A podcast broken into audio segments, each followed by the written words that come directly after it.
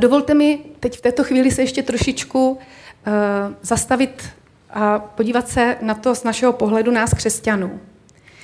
Jak na nás, jako na křesťany, působí právě ten Komenského přístup nebo víra? Jak to vnímáme v současné době blahobytu, kdy máme vlastně všechno a kdy si možná i myslíme, že ten standard je vlastně součástí, musí být tou součástí požehnaného života. Možná, že si myslíme, že křesťan, který má osobní vztah s Bohem, by měl mít spíš ten pokojný a bezstarostný život, oproštěný od těch strastiplných událostí. A když nemůžeme pochopit, proč máme nést my nebo někdo z našich blízkých, tak nesnesitelně těžké břemeno. A možná by teď nejvíce hodilo právě přečíst si citát Jana Amose Komenského z knihy Obecná porada o nápravě věcí lidských, který se týká právě té dovednosti snášet ty těžké okolnosti. Ať se přihodí cokoliv, je třeba se postarat, aby se to přihodilo a nikoliv, aby to uhodilo. To se stane, nebudeme-li se ničeho příliš lekat.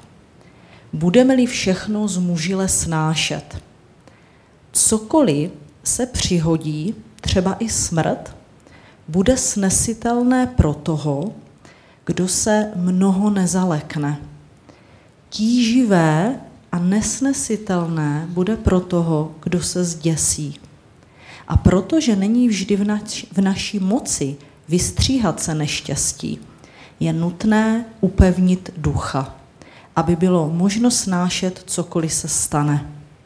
Nepříznivá událost tě příliš nerozruší, jestliže cokoliv přijmeš, jako by to přicházelo z Boží ruky. Jak to učinili přátelé apoštola Pavla ve Skutcích 21. kapitole. S nejvyšším úsilím Pavla odrazovali od již započaté nebezpečné cesty. Avšak když jim nepohnuli ani prosby, ani slzy, ani proroctví, přenechali veškerou starost Boží prozřetelnosti. Nechť se stane vůle Boží. To by měli všichni a ve všem napodobovat. Tak se totiž duch ihned pozvedne a vzpamatuje až k naději na vysvobození. Jist si Božím milosrdenstvím. Tak a to není žádná teorie, to vlastně Komenský opravdu zažil a zažíval poměrně hustě. Je to moudré, je to krásné, je to silné, ale zároveň taky hodně těžké a možná pro někoho i nedosažitelné.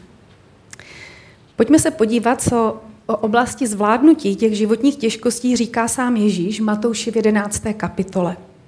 Je tam řečeno, pojďte ke mně všichni, kdo se namáháte a jste obtíženi břemeny a já vám dám odpočinout. Vezměte na sebe mého a učte se ode mne, neboť jsem tichý a pokorného srdce. A naleznete odpočinutí svým duším, vždyť mého netlačí a břemeno netíží. Tak tady Ježíš používá slovo jeho. Možná, že pro někoho tady to je už příliš archaický výraz, to jeho je vlastně se používalo k nošení nebo tažení těžkých břemen. Jde o takové dřevěné spřáhlo, jeho použitím se jedno nebo dvě tažná zvířata zapřáhla do vozu nebo do nějakého jiného náčiní, které mají táhnout. A když bylo takové zvíře zapřaženo do jha, tak bylo jasné, že ho čeká dlouhý den plný těžké dřiny. A já nevím, možná to známe, taková rána, kdy už od rána se cítíme zapřažení, a víme, že nás čeká den plný těžké dřiny. To jeho nebo břemeno, o kterém Ježíš na tomto místě mluví, tak může vlastně znamenat několik věcí. A pokud aktuálně jste v nějaké situaci, kde se cítíte pod nějakým břemenem, tak schválně zkuste přemýšlet, jestli některé z nich nepasuje do té vaší situace. To břemeno může být břemeno hříchu nebo břímě hříchu. Taková věc, která se neustále opakuje, kterou nezvládáme, která nás vždycky stáhne dolů a už víme, že až přijde, takže to znovu, že tomu znovu podlehneme. Vždycky nás to nějak semele. Takže břímě hříchu. Nebo to může být břemeno zákona, nějaké přemrštěné požadavky, které si na sebe nechávám naložit. Buď sama sebou, svým perfekcionismem nebo nějakým tlakem na výkon, anebo třeba i od nějaké jiné osoby. Za třetí, útlak někoho nade mnou. Všichni to vidíme naživo, jaký to je, když je utlačován celý národ a s tím i každý ten jednotlivec na Ukrajině dnes. Ale možná, že to může být i v našem životě, když se od toho odprostíme, nějaká konkrétní osoba, kde cítíme z její strany ten útlak. A nebo to můžou být starosti života. O těch starostech kdysi kázal Jirka, už je to dlouho, ale mě to jeho kázání zaujalo a nejvíce mě tam zaujal takový příměr. Jirka přirovnal starosti k dálnici. Na dálnici jezdí auta a to prostě ten provoz nikdy nekončí. Pořád nová auta, co minuta, pořád nová a nová auta a podobně to máme v našich, nebo můžeme mít v našich hlavách, pořád nějaké myšlenky. Nemůžeme je vypnout, nemůžeme prostě to zavřít a pořád se nám to tam vlastně do té hlavy vrací a vrací. No a tady vlastně do této situace, těchto břemen, toho hříchu nebo nějakého zákona, útlaku zvenčí nebo i vlastních starostí, které neseme, Ježíš nabízí odpočinutí těm našim duším. Jak do toho odpočinutí vstoupit? Tady si zase můžeme podívat na Komenského, konkrétně jeho nejslavnější knihu Labyrint světa a ráj srdce, kdy ten labyrint světa představuje přesně tyhle ty věci, ty těžkosti, ty tlaky, ty starosti, které doléhají na člověka. A on vlastně tam nabízí, odprosti se od všech těchto starostí, odstřihni se od toho všeho vnějšího a zavři se do pokojíku svého srdce. Odpoutej se od sociálních sítí nebo rozkoukaných seriálů nebo od všeho, co mám vyřešit. Najdi si tu chvíli, ten čas, kdy toto všechno opustíš a najdeš si ticho a klid na to setkat se uvnitř svého srdce s Bohem, protože on nám chce dát svobodu od těchto břemen. Chce nám dát odpočinutí, s ním odpuštění a boží pokoj.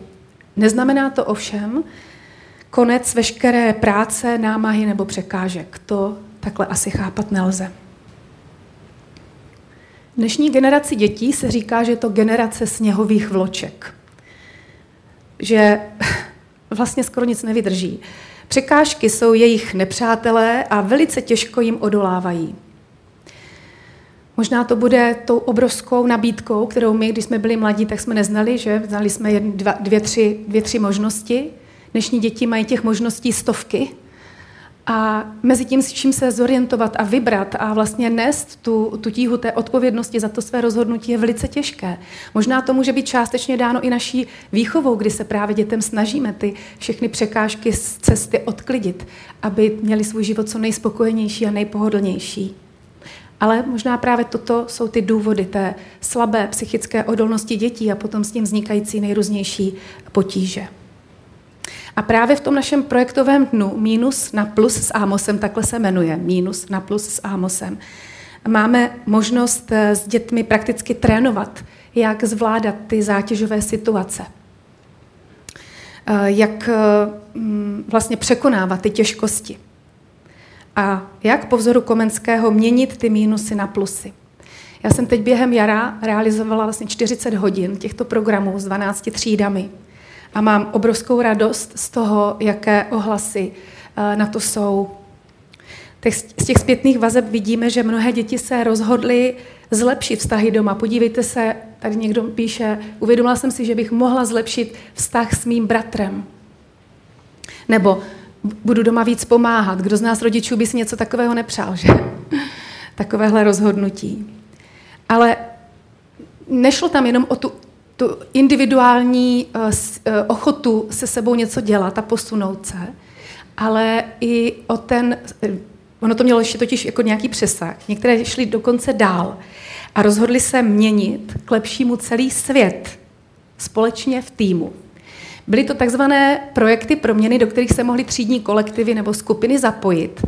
A tady toto je skupinka dětí se Sokolnic. Jsou to páťáci, kteří se rozhodli, byli motivováni tím projektem nebo tím programem o Komenském a rozhodli se vlastně udělat takovou humanitární sbírku, bylo to na konci března, pro Ukrajinu. A sami, páťáci sami, oslovili obec, vyjednali to s obcí, oslovili, jako míněno, starostu. Potom vytvořili vlastně na to propagaci. Střídali se v místnostech, kde lidé přinášeli nejrůznější ty věci, které sbírali. Paní učitelka mi říkala, že byli velice překvapeni, jak vlastně obyčejné věci, jako zubní pasta, toaletní papír a podobně, je vlastně velká vzácnost a na tom si i uvědomili vlastně hodnoty svého života. A víte, co si napsali na trička? Nechali si tam, nebo dali si tam takovýhle citát.